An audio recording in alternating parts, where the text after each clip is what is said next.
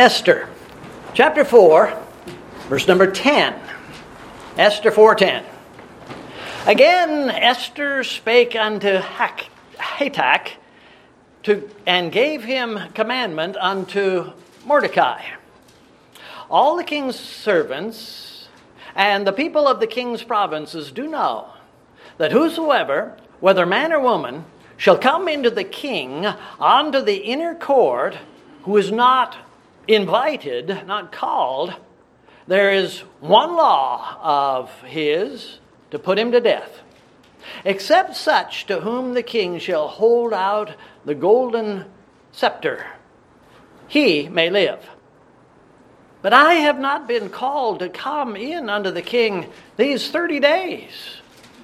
And when they told Mordecai Esther's words, and Mordecai commanded to answer Esther, think not with thyself that thou shalt escape by living in the king's house more than all the Jews.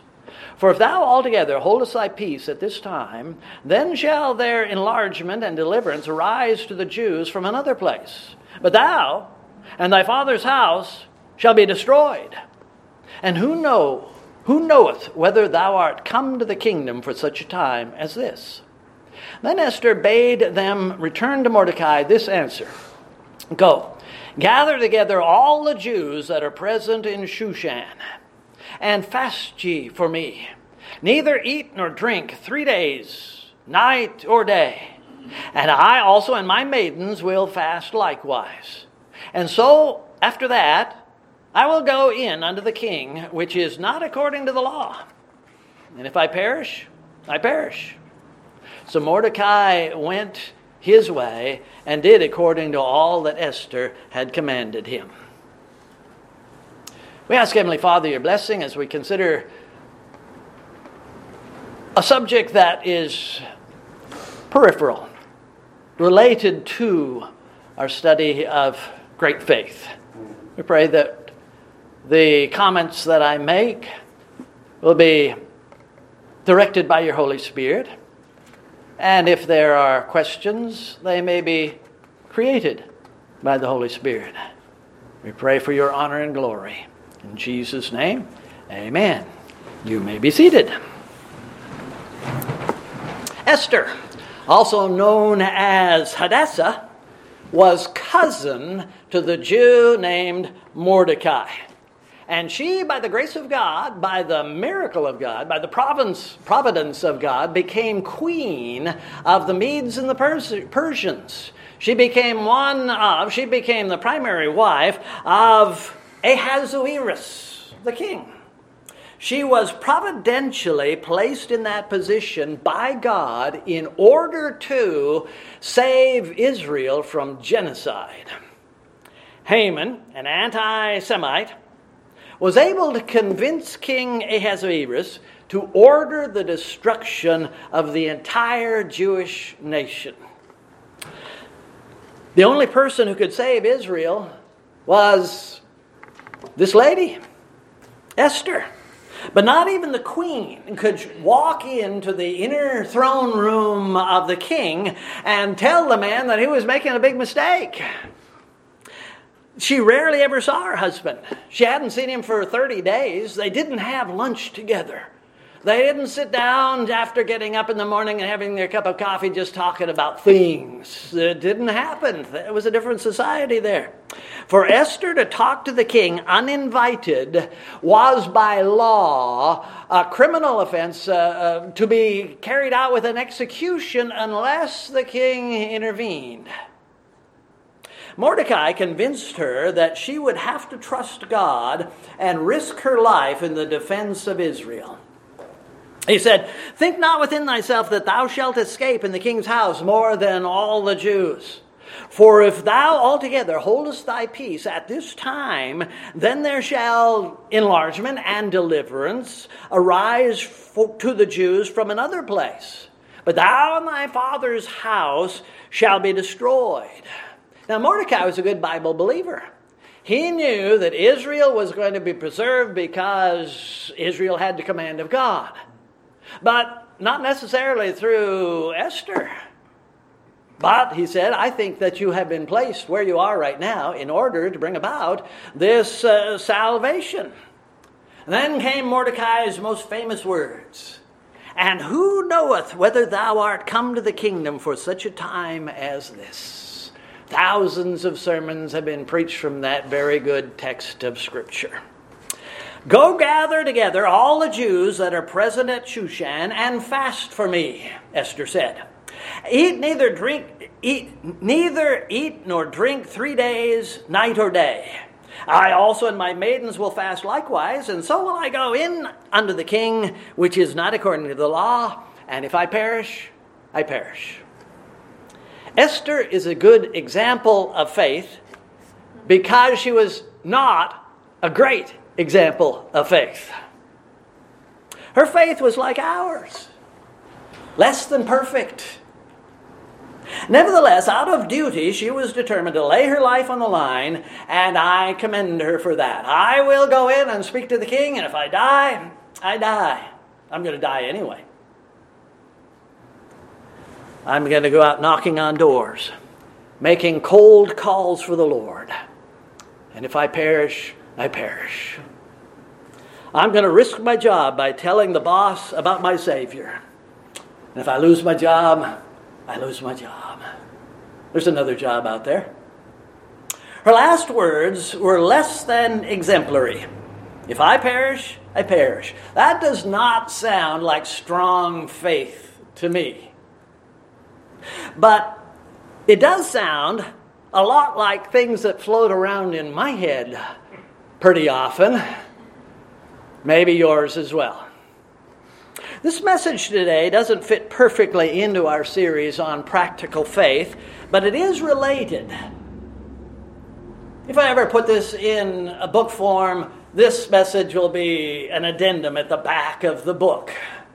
It might happen. This is about faith and about a desire for God's blessings, both of which I greatly yearn to possess.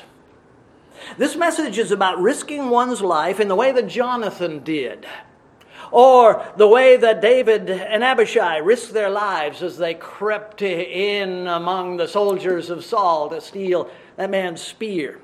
We could use this event to illustrate revival because Israel was saved. They did prosper after this lady risked her life to bring that about. This is a message about practical faith, but at the same time, I want to leave the body of that study we've been in for a while and focus on just one word that Esther uses. She told Mordecai, Go gather together all the Jews that are present in Shushan and fast for me. And I also and my maidens will fast likewise. There's no way to misunderstand what she was saying. She directly said, Three days, three nights, no food. Our question this afternoon is this How essential is fasting to a victorious Christian life? I am yearning for God's blessing in my life. I want to see God's blessing on our church. I have been praying that the Lord would empower us for His glory. I want us to possess real, practical, earth shattering faith.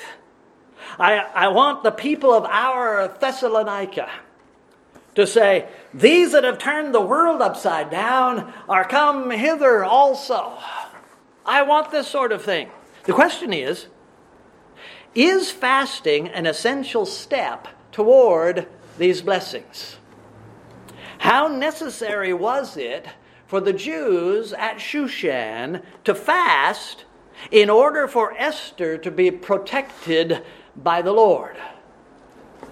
If there had been no fasting, would she have accomplished her God given purpose? Was she led of the Holy Spirit to make this request of uh, Mordecai and his friends out there? Or was this just something that was in her mind? Was it essential for Esther to stop eating for three days before she could actually trust God to bring these things to pass? The answers to these questions are not easy. And there are disagreements by men on both sides who are far better scholars than I am. Several days before starting to think about this message, I pulled out a book to reread. This has been on my shelf for well, since 1975. I write down the date when I read these things. K. David Littlefield, 1975.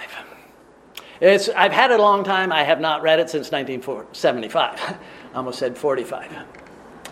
Why Revival Tarries, written by Leonard Ravenhill. Ravenhill in this book rips apart modern Christianity for its worldliness and its worthlessness. He lays out several important and obvious reasons for Christianity's impotency. Why do we not have revival? Well, it's because of our prayerlessness. It's about, uh, because of the cheapness of our modern religion these days.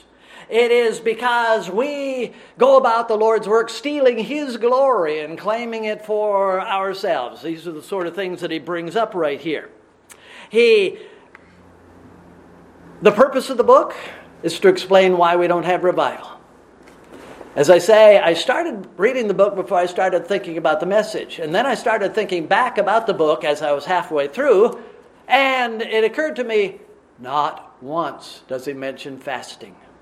Not once does this man, who is accredited as being an expert in revival by others, A.T. or uh, uh, Tozer and others, uh, he never mentions fasting as being necessary for revival.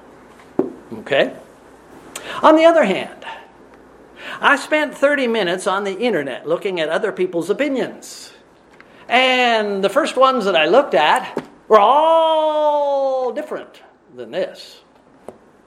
Wellspring Christian Ministries is a quasi Baptist organization with a strong internet presence.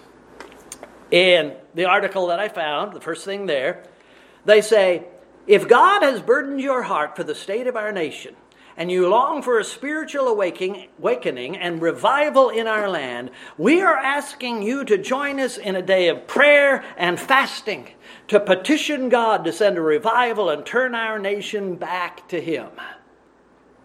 I don't have a problem with that. Going on, they wrote, Second Chronicles 7:14 is our theme verse as we seek revival in America. This verse says, if my people which are called by my name shall humble themselves and pray and seek my face and turn from their wicked way, then will I hear from heaven, forgive their sins, and heal their land. Wellsprings implies that Second Chronicles teaches fasting. And without that fasting, there will never be revival. I'm sorry. I couldn't see the word fasting in that verse. It's not there. It's not in my Bible. So I pulled out my RSV. It's not in there. And my ASV. It's not in there. My ESV. And it's not there. Fasting is not in that verse. I can see how one might read into that verse, fasting, but exegesis is bringing the truth out of a verse, and it's not in Second Chronicles 7:14. It has to be read into it, not out of it. The second website I per- perused was something called Christian Union.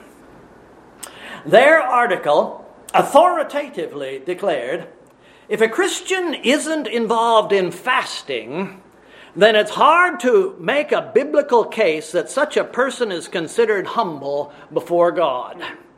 Furthermore, such a person or people would also forfeit the incredible promises in the second half of Second Chronicles 7:14. Almost anywhere a Christian revival and awakening has come, fasting came first. So, according to these people, no one can be humble without fasting. It's a wonder they didn't say, no one can be spiritual unless they're fasting. We are spiritual drones without fasting. It's a wonder they didn't say, We are Pharisees of the Pharisees, and we know exactly what you need to do. I will not deny that Christian history sometimes shows us a connection between fasting and revival. It's there sometimes. Not every time, but sometimes. But we've recently looked at a dozen events in biblical history where we saw great victories, and not one of them referred to fasting. None. One more reference comes from an organization called Revival Library. Quote, Fasting releases the power of God through our prayers like nothing else can. Again, my question is Does God require fasting before he will keep his promises to bless and to empower his people? Is fasting more important than faith? Is fasting the fast track to faith? In my rather quick internet search, no one gave me a chapter and verse which made statements like I just suggested. Fasting is essential to God's blessings. So, my first conclusion, my first conclusion, semi conclusion, early conclusion is fasting is a confusing subject, producing differing opinions and conflict between brethren. There are professed experts with differing opinions. And no matter what I say this afternoon, it is quite possible that people will disagree with what I have to say. That's all right. Yet I will press on because you need to know what I think about fasting. To try to answer my earlier questions, let's start with a biblical history of fasting. We find that Genesis never uses the word. In fact, I couldn't think of any instance where it was even implied. The subject doesn't start with any of the patriarchs. We have no record that Noah fasted, or Abraham fasted, Isaac, or Jacob. They didn't fast in order to have closer fellowship with the Lord, unless I'm missing something. In other words, unlike tithing, Fasting was not in, set in place prior to the introduction of the law at Sinai. Following that, I can't find fasting in any of the other books of the Pentateuch either. It, you won't find fasting in Exodus, where the law was given. You won't find it in Deuteronomy, where the law was reiterated a second time. It's not there. No fasting.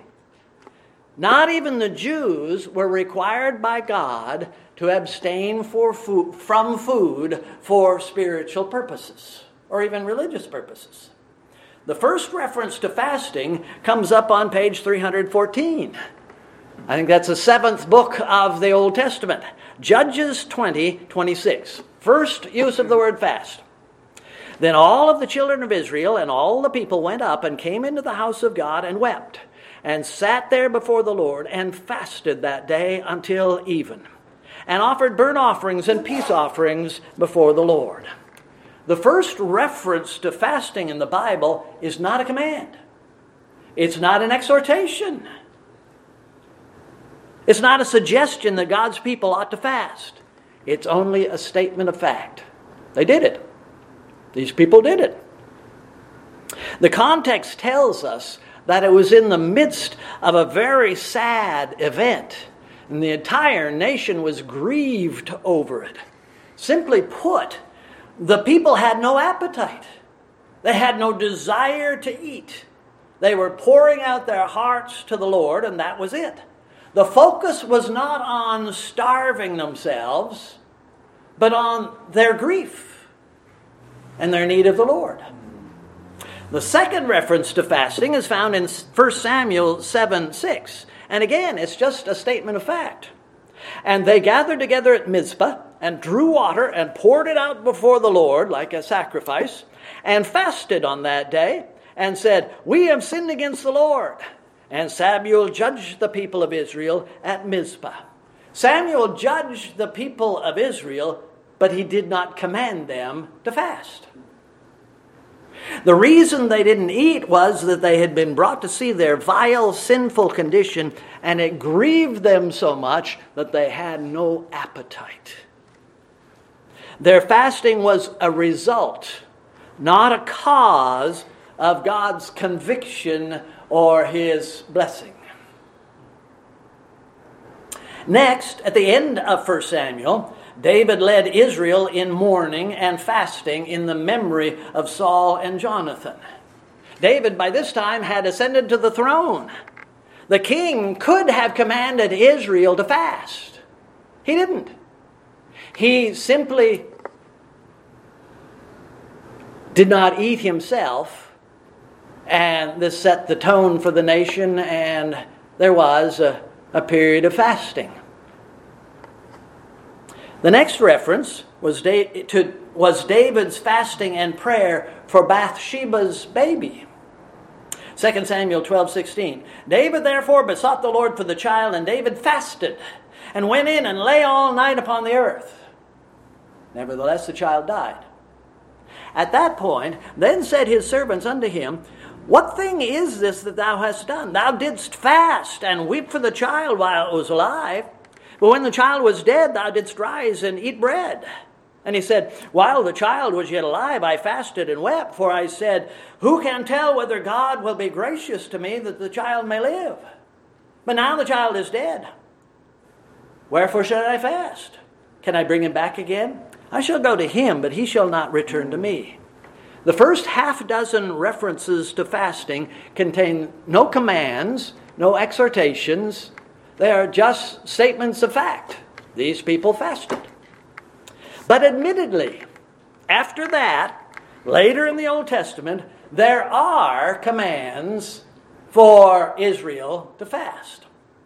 Esther, queen of the Medes and the Persians, after this episode in our text, ordered that during the days of Purim, Israel should fast.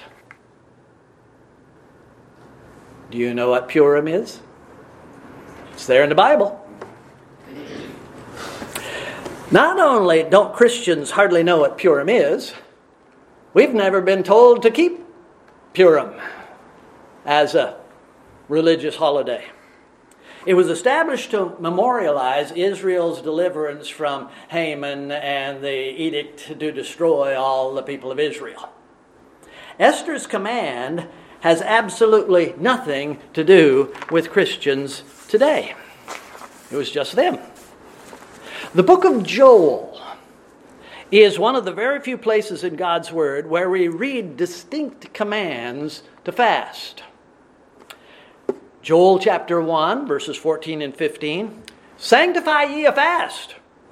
Call a solemn assembly, gather the elders and all the inhabitants of the land into the house of the Lord your God, and cry unto the Lord, Alas for the day! For the day of the Lord is at hand. And then in the next chapter, Therefore also now, saith the Lord, turn ye even to me with all your heart, and with fasting, and weeping, and mourning. Rend your heart, not your garments, and turn unto the Lord your God. Blow the trumpet in Zion, sanctify a fast, call a solemn assembly. Please keep in mind that the context of these commands is the nation of Israel standing at the doorway to the day of the Lord. It is a stretch of logic to demand that this has something to do with us. And by the way, offsetting these verses come commands, come words in Isaiah, Jeremiah, and Zechariah which condemned the way Israel was observing fasts. I admit that we find fasting, that is, abstaining from food, in a limited way in the Old Testament. Moses, for example, spent 40 days on Sinai without food. He fasted. But that wasn't a religious ceremony, and it wasn't commanded of, anybody else. Joshua did because he was up there in the mountain too, but nobody else. I'm not convinced that any Old, Testi- Old Testament fasting was necessary in order for God to shower down his blessings on people. It was not in order to receive God's blessings. Rather, these people fasted because of sin and judgment. But what does the New Testament say? The first reference we find is simply a statement that Anna practiced fasting. This is the elderly lady who met Mary and Joseph when they brought their infant son into the temple. She was a widow of about fourscore and four years, which departed not from the temple, but served God with fastings and prayers night and day. Anna was given to prayer and fasting. There was certainly nothing wrong with her doing that. But she didn't have a command from Moses to do it. She didn't have a command from David to do it. She just did it. Furthermore, it doesn't appear that she encouraged anyone else to join her. This was just her. This was a private matter between her and the Lord. The next set of references point out that Jesus fasted for 40 days prior to his temptation by Satan.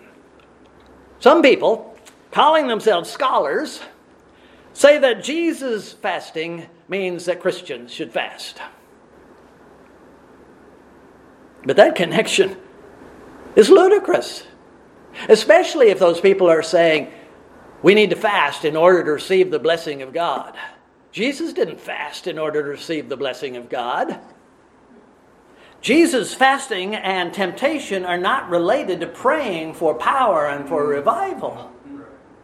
His was in preparation for the severe testing which he endured on our behalf. That was absolutely unique. Later, after the arrest of John the Baptist, came to Christ Jesus the disciples of John, saying, Why do we and the Pharisees fast off, but thy disciples fast not? Matthew 9:14. During the lifetime of Christ, Jesus' disciples did not fast because he didn't tell them to. He didn't lead them to. He gave them no example to do that. Well, Jesus said unto the disciples of John, Can the children of the bridegroom mourn as long as the bridegroom is with them? But the days will come when the bridegroom shall be taken from them, and then they shall fast. The Lord ties fasting to mourning, just as we see it so often in the Old Testament.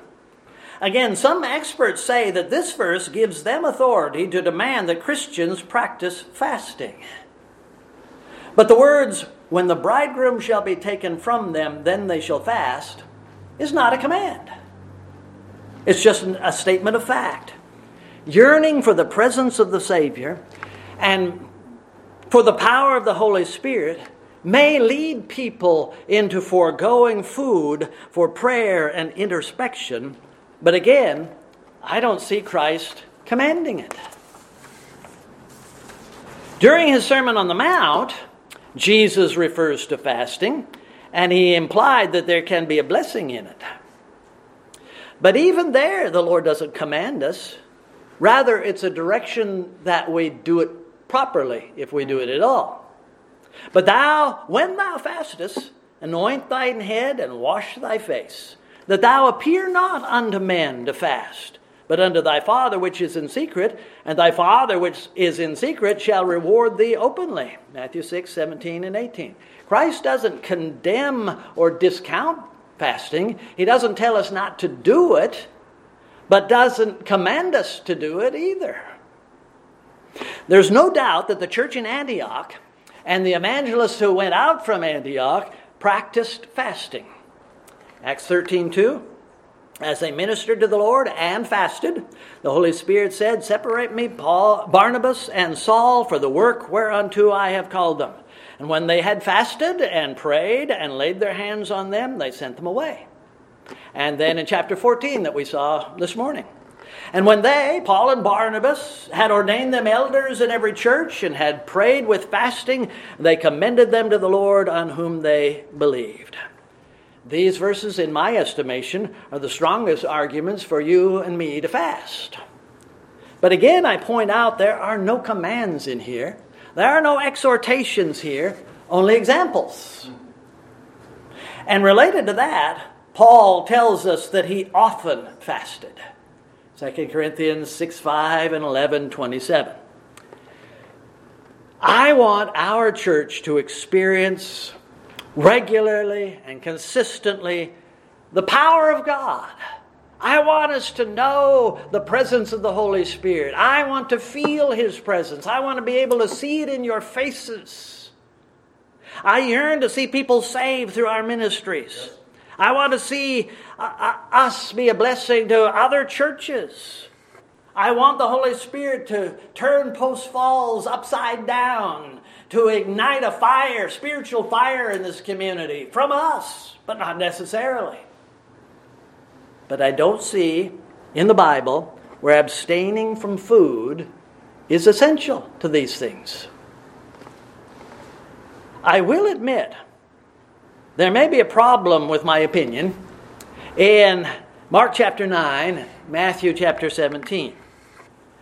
When Jesus, James, Peter, and John came down from the Mount of Transfiguration, they found the rest of the disciples in distress.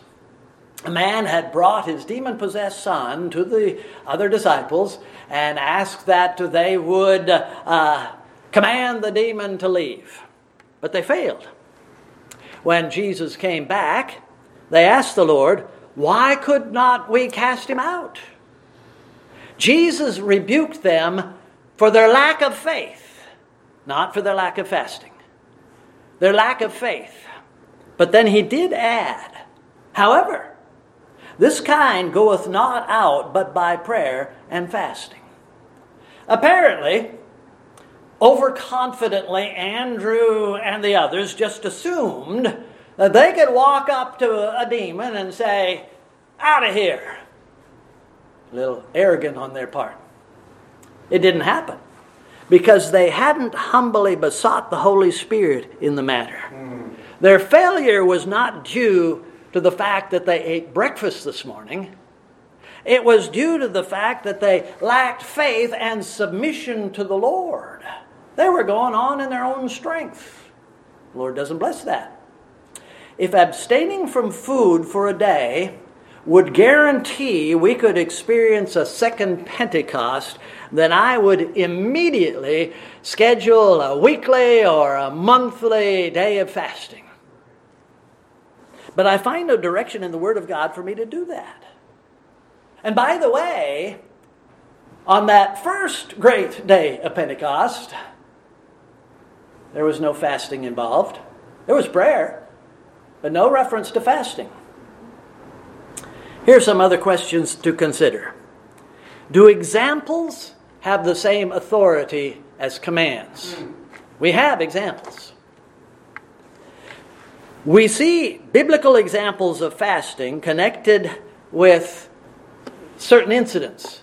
But do we see fasting connected with great revival? And blessing of God? I'm just asking the question. We're told that Paul and Silas fasted before entering Thessalonica. Wait a minute. That should be a question. Did they fast before going to Corinth and start preaching there? Thessalonica or, Philippi? We're not told that they did. Oh, but we're not told they didn't. True. Well, I'll grant you that. They may, they may very well have fasted, but the Bible doesn't tell us so. And that means something to the rest of us. I don't believe the Holy Spirit is demanding that we fast. Where do we read or see that fasting is a requisite part for a strong faith? There may be a spiritual connection between fasting and faith, but uh, again, is, is fasting the fast track to faith? No one of, not one of the examples of great practical faith that we have considered in the last few weeks has included fasting. Here are a few knots to keep in mind. Biblical fasting is not just about food. 1 Corinthians 7 5 tells us it's about other pleasant and pleasurable things. In other words, simply not to eat dinner on your Friday night date shouldn't be considered fasting. Maybe you shouldn't have the Friday night date. And this kind of fasting should not be thought of as a dieting method. method. And in that regard, remember, many people cannot fast for medical reasons. It is necessary that diabetics, for example, eat regular meals. So, does that mean that someone who has blood sugar problems can never feel the power of God because they never fast? Certainly not. Fasting is not intended to punish the body or to redirect the flesh toward the Lord. It can be, but is not necessarily a part of the denial of the flesh. It can be. It's not another aspect of self flagellation for the glory of God. It must not be thought of as an effort to coerce God into doing something for you. Lord, I haven't eaten in 12 hours, so therefore I need you to do this. Doesn't work that way. The longer we fast, the more power of God will be given to us. Question mark? Come on. Doesn't work that way. And it is definitely not a means to appear more spiritual than the next person. In fact, according to Jesus' instruction, the next person shouldn't even know that you are fasting. Please don't come telling me that you fasted all day yesterday so that the power of God would be on me today. I don't want to hear that. I don't need to hear that. That smells like pride. Drawing nigh unto God in whatever state it is done should be personal and private. If you choose to spend next Saturday without food, praying for the Lord, I will not discourage you. If I know about it in some fashion, I will encourage you to do it. But don't come and tell me the next day you've done it. You may think that I'm trying to discourage people from fasting in their pursuit of God's blessing. I am not. I sincerely desire that you be filled with the power of the Holy Spirit. And if the Holy Spirit leads you to spend a day on your knees with nothing but a Bible in front of you for 18 hours, then go for it. I'm all for it. I encourage you in that. I praise the Lord for that.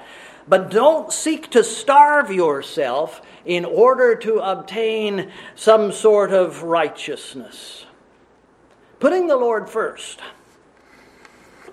The Holy Spirit might temporarily move things out of your life. Let me intentionally misquote Matthew 6:33. Seek ye first the kingdom of God and his righteousness, and these other things will come along. Keep first things first. And the first thing is the Lord, not your belly.